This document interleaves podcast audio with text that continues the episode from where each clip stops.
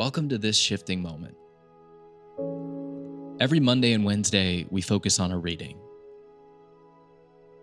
And these readings come from Richard's vast library of thought leaders, teachers, and spiritual guides. And after the reading, we offer up an invitation. And it's an invitation that's designed to move something in your own heart. It's designed to help you wake up, help you through your afternoon, or to wind down at the end of the day. Welcome to this shifting moment. We hope it helps.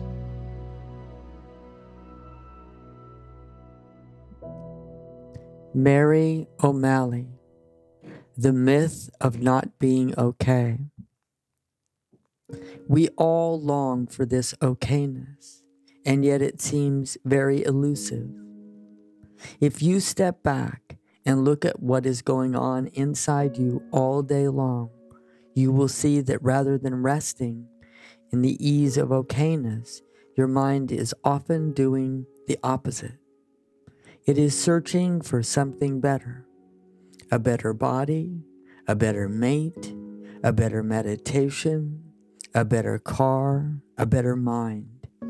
This kind of mind hopes that if you can just get your life the way you want it to be, then you will be okay. You can also spend a lot of energy trying to get rid of parts that you don't like. You hope that this wanting and resisting will finally soothe the raging beast of the voice in your head that says you and your life need to be different than what they are in order to have everything be okay. When struggling with your life doesn't bring you lasting satisfaction, you look for it through the numbing world of compulsions.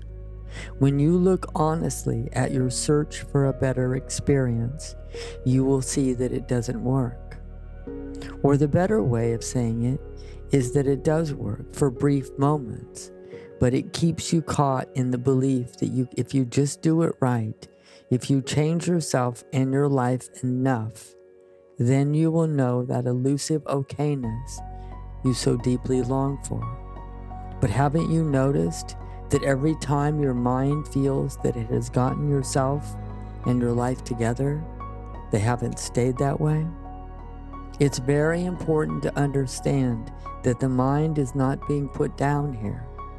It is an exquisite creation of life that took 13.8 billion years to form since the beginning of our universe. Life created the mind as a tool for maneuvering through life not to be in charge of it. The mind is a wonderful servant, but it is a terrible master. Giving it the task of being in charge of life has created a world of struggle that most people live in all day long, keeping them cut off from peace and joy. The more you can learn how to use your mind rather than having it use you, you will discover that okayness is your natural state and that it is always with you no matter what happens in your life. You just don't see it because you're always trying to find it. You can't find it for you never lost it.